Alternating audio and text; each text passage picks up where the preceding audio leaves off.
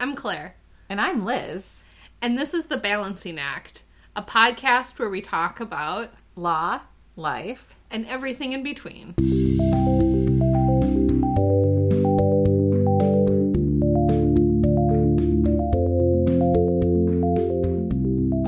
So, Claire, today I am hoping to interview you to find out how your estate planning and probate practice is going in the current COVID 19 coronavirus world. I don't know. Do you want to talk about what like a normal day used to look like versus now?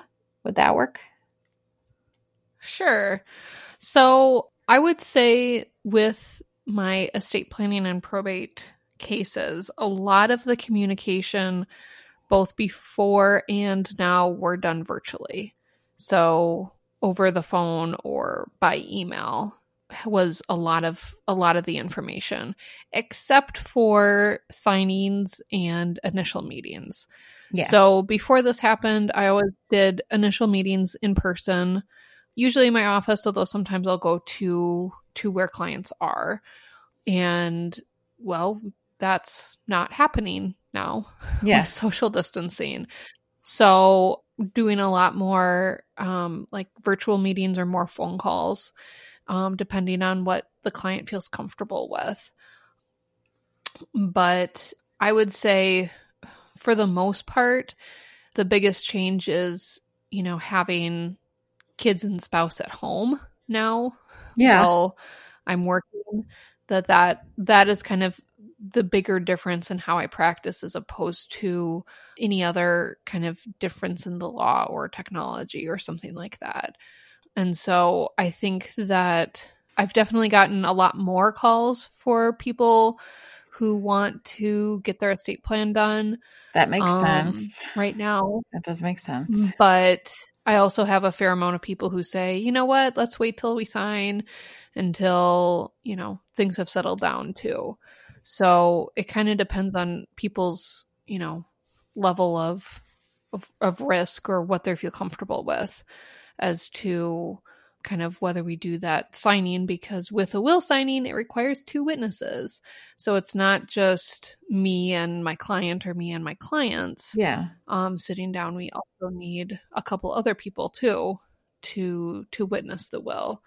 So I mentioned in an earlier episode that I had my first distance will signing earlier this week, and we specifically scheduled it for a day where we'd have nice weather Smart. so we could do it outside because I quite literally called up a doctor that I know yeah. personally and was like, so how if we needed to do a will signing like distantly, Yeah. what would be some safe protocols?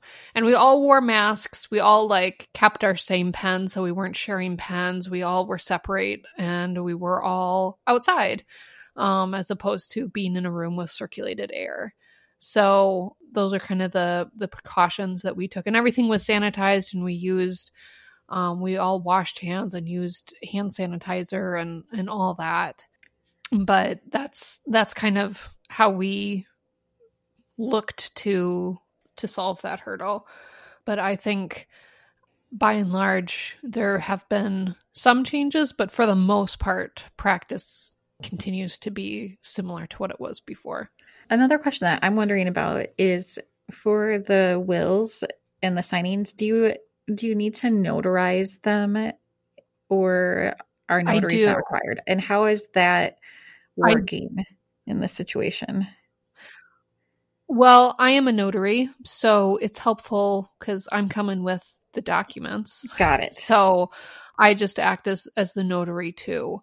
Okay. Um, but that also means that I can't be a witness. yeah. So, you know, in theory you're looking at a group of, you know, 4 to 5 people depending on what what you're signing or whose wills you're signing.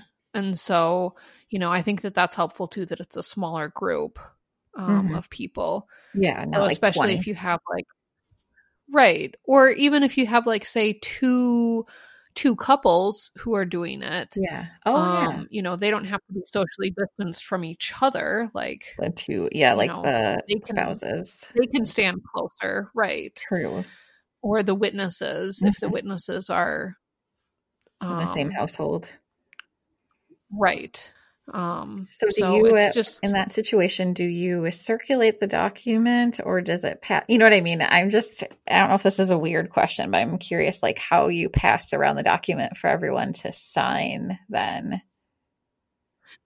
So first we met digitally beforehand Okay. to like go over everything to make sure that there were no final changes that everything was understood and normally that would happen at the will signing Uh huh. um but because we were going to be doing it outside Yeah. and because we wanted to cut down on how long we'd all be like with each other too Mhm. we did that part prior to meeting That's in smart. person Very smart. And then we just kind of passed a clipboard Oh, okay. Yeah. around for the signature page hmm because you know stretching your arm out you can still stay about six feet Right. apart from each other for just a second Yes. so in my view it was similar to like going to the grocery store right And if you have a mask on, you're still following that precaution too. Right. You know.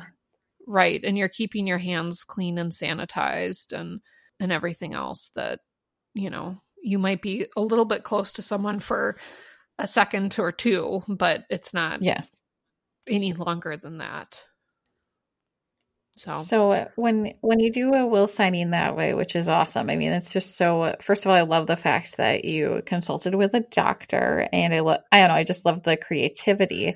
Do you, you know, when this is all done, though, do you anticipate doing will signings with masks and standing six feet away, or would, are you looking forward to having people, you know, back to the, you know, more normal ways? um it's kind of a silly question, but so you know.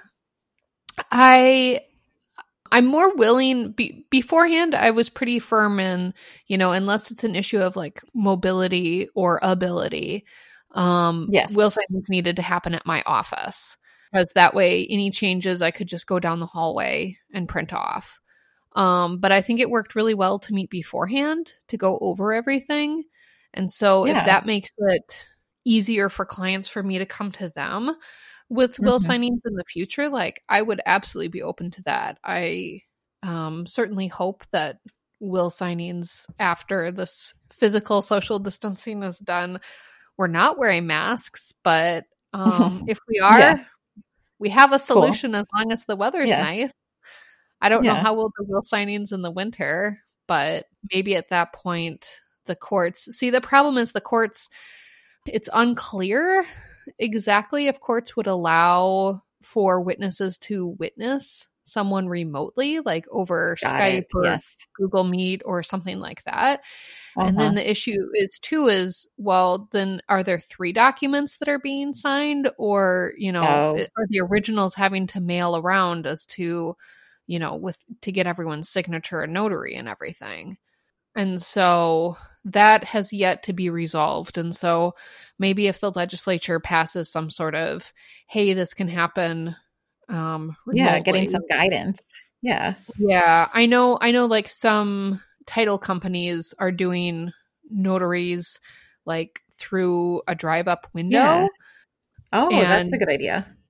If I had a drive-up window and I had two people who I worked with, you know, we could do it that way yeah. too. But I don't know many attorney offices that have access to a drive-up window like a bank. mean, who would have thought?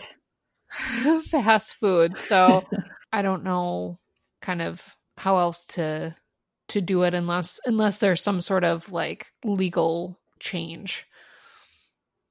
Yeah, I agree. Like they're gonna if this is going to continue for a while, and I have no way of knowing either way, um, there for sure needs to be some more guidance because it's I don't like you said, how would you do that safely during the winter? Um, but I do I really like the way that, you know, your thought is, well, before this, you know, I like to do things a certain way, and now I'm doing things really at the other extreme. But maybe there's some things about the current way that when things go back to quote unquote normal, you know, I can incorporate that into my practice. Um, what are you looking forward like after the stay at home order lifts to doing? Do you have anything that you're really itching to do um, when things go back to normalish?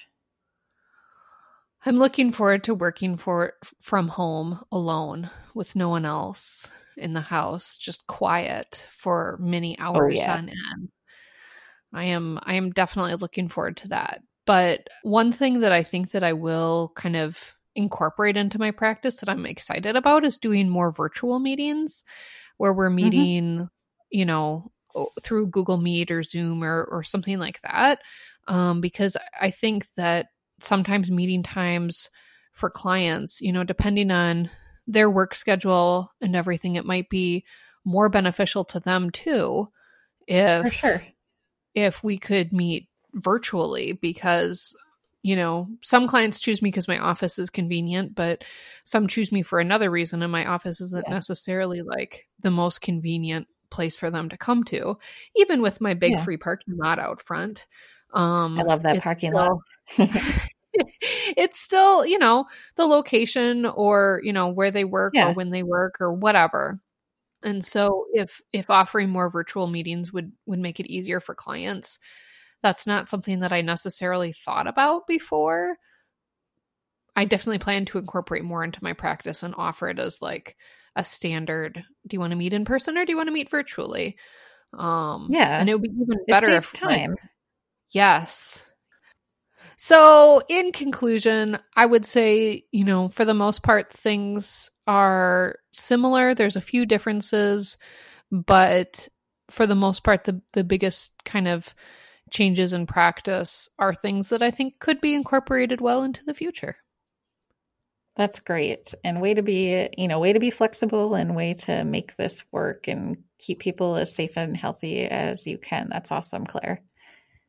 Thanks, Liz.